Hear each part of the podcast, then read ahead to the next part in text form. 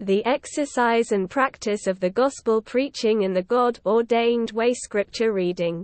Luke 10, 1-6, Matt 28 to 18 19 Luke chapter 14 verses 21 to 23 2 Tim 4 to 2 uh, Acts chapter 8 verse 4 29 16 to 6 7 In this chapter we shall consider the exercise and practice of the gospel preaching according to God's ordained way.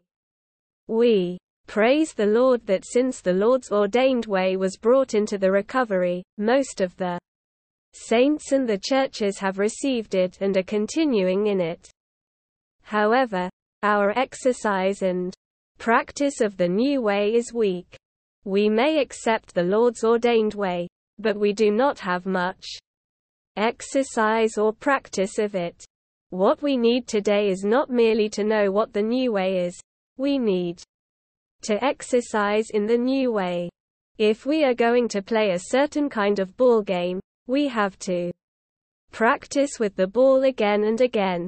When I was young, I did not know how to ride a bicycle.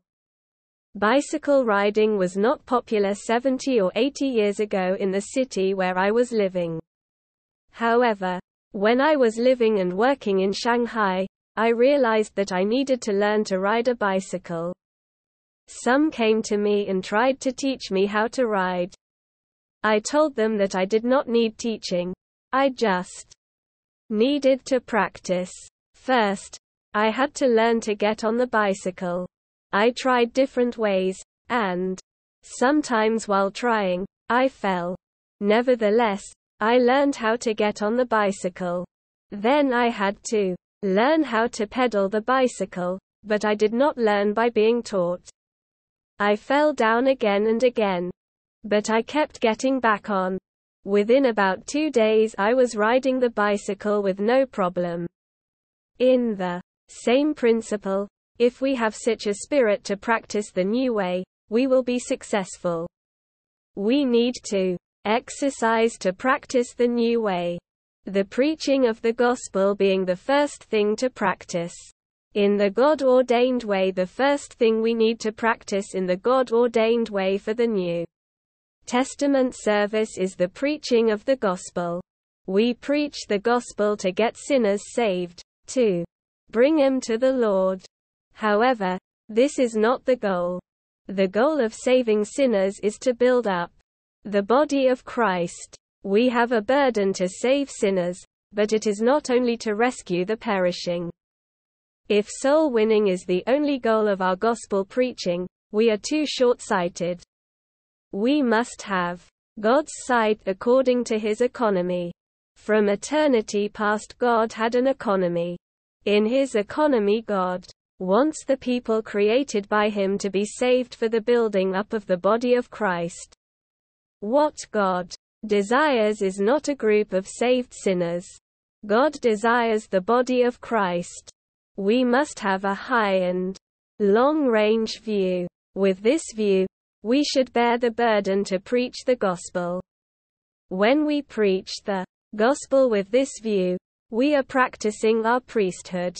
The first aspect of the New Testament priesthood is for us to preach the gospel to make the saved sinners spiritual sacrifices to be offered to God for his acceptance. Rom 15:16, 1 Pet 2-5. The preaching of the gospel in the New Testament The New Testament opens with the preaching of the gospel. Before the Lord Jesus came, John the Baptist's work was not only to baptize people but also to preach the gospel. He said, Repent, for the kingdom of the heavens has drawn near. Matt 3 2. John not only baptized people but also preached the gospel that people might be saved and brought to Christ. Following John, the Lord Jesus came. He also preached the gospel. 417. Luke chapter 8 verse 1 says that the Lord journeyed from city to city and village to village, preaching and announcing the gospel of the kingdom of God. Besides the cities on earth, there are many villages, smaller lodging places, that we need to visit. The Lord Jesus also sent out the twelve to do the same thing he did. Matt 10 to 5. Even this was not adequate, so he sent out seventy to visit every city and place where he himself was about to come. Luke chapter 10 verse 1.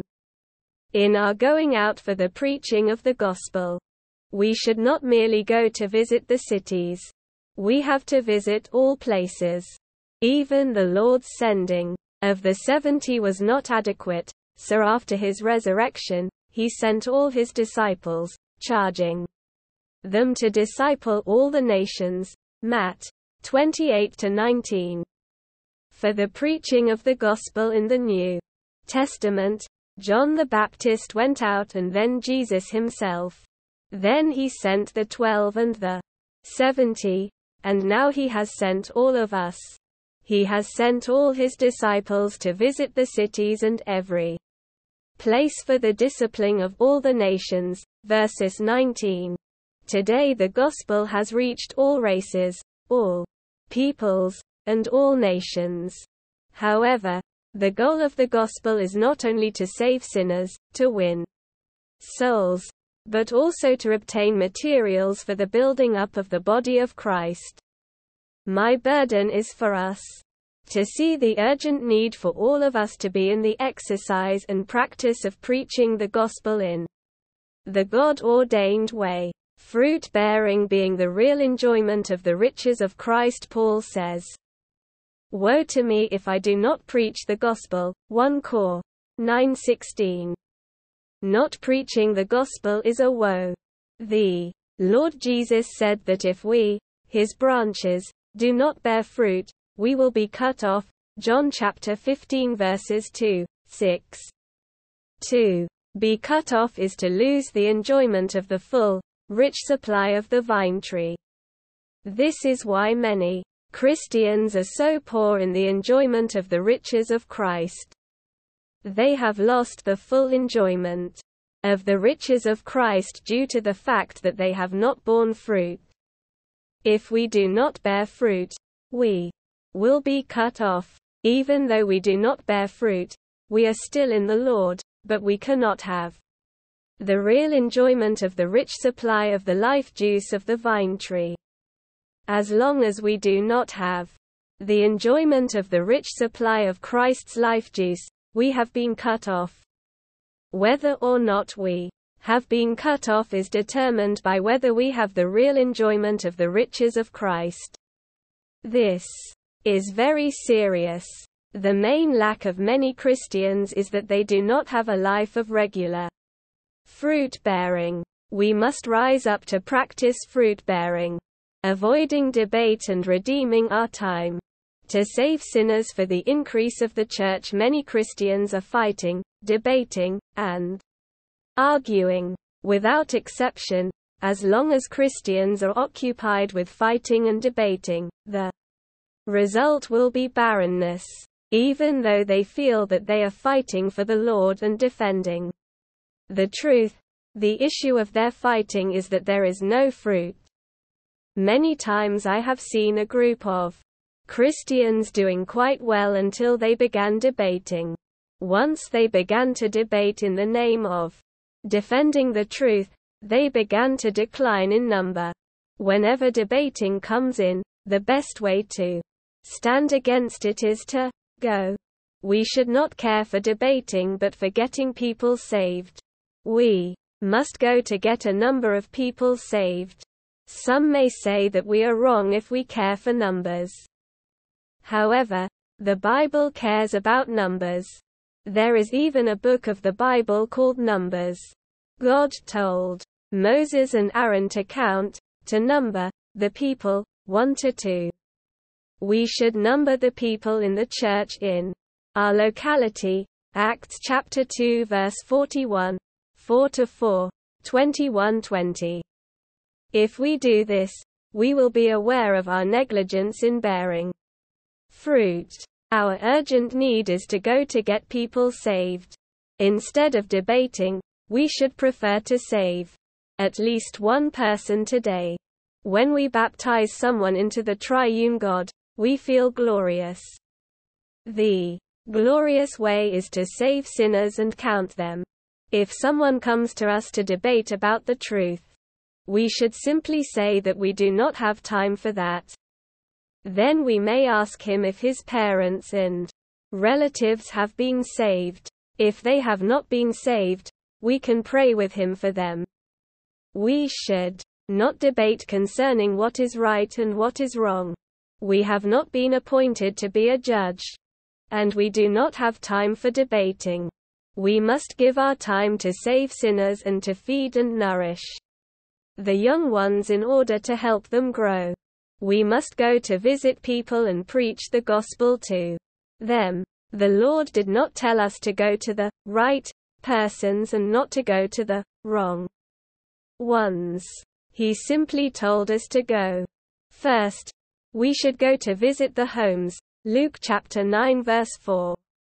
Then we should visit every city and place, 10 to 1. Eventually, we must go to the entire world. Matt 24:14, 28 to 19. Acts chapter 1 verse 8. Picking up the burden to preach the gospel by going out to visit people our first burden in this training is that every trainee would be burdened to go to visit people in order to preach the gospel to them. We must pick up this burden. We have no way to excuse ourselves. The disciples the book of Acts records that a great number was saved in Jerusalem through the preaching of the gospel. On the day of Pentecost 3,000 were saved. 241. Then Acts chapter 4 verse 4 says that the number of men came to about 5,000. There were thousands of saved ones in Jerusalem, yet they would not go out. They all had become stuck in that city. Then the persecution came, and this forced him to go out. 8 to 1. Acts chapter 8 verse 4 tells us that those who were scattered went throughout the land announcing the word as the gospel.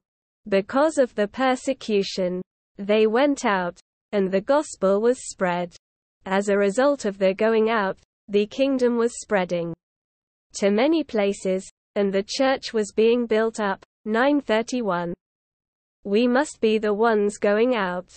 If we cannot go out every day, we should go out at least once a week. Everyone can do this. At least one evening or one afternoon each week, we have to go out. We should go first to our Jerusalem, which means we have to go to our close relatives, our parents, uncles, aunts, cousins, in-laws, etc. Then we must go to Judea, to Samaria, and eventually to the uttermost part of the earth. 1 to 8. We do not know who the chosen ones are. The Lord has chosen people, out of every tribe and tongue and people and nation. Reverend 5 to 9. Only the Lord knows who is chosen. Luke 14 says we should Go out quickly into the streets and lanes of the city, verses 21, and then, go out into the roads and hedges, verses 23. This means that we should go everywhere. We should not discern who is high or who is low. As long as they are people, we should bring them to the Lord. The Lord said, to go out and bring in the poor and crippled and blind and lame, verses 21. Some debating ones may say that we force people to believe and to be baptized, but the Lord charges us in Luke 14 to compel people to receive his salvation, verses 23. Before we were saved, we were not willing to seek after the Lord. We had to be compelled, forced, to receive his salvation. If we compel people to receive the Lord, we may wonder whether some of them are genuine believers. But only the Lord knows who the tares and the wheat are. Matt 13:29-30. And the Lord did not tell us to try to discern the difference between them. The Lord told us to go to disciple the nations and baptize them into the name of the triune God. 28 to 19.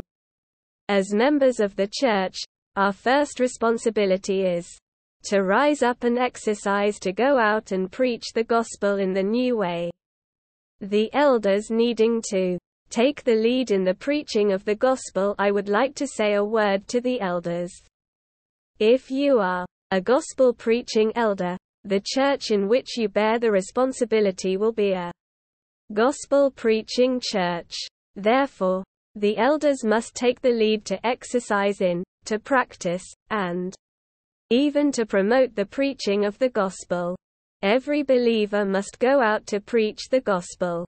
I would beg every church to stand up and to rise up in the preaching of the gospel. The gospel preaching needs to be promoted in every locality.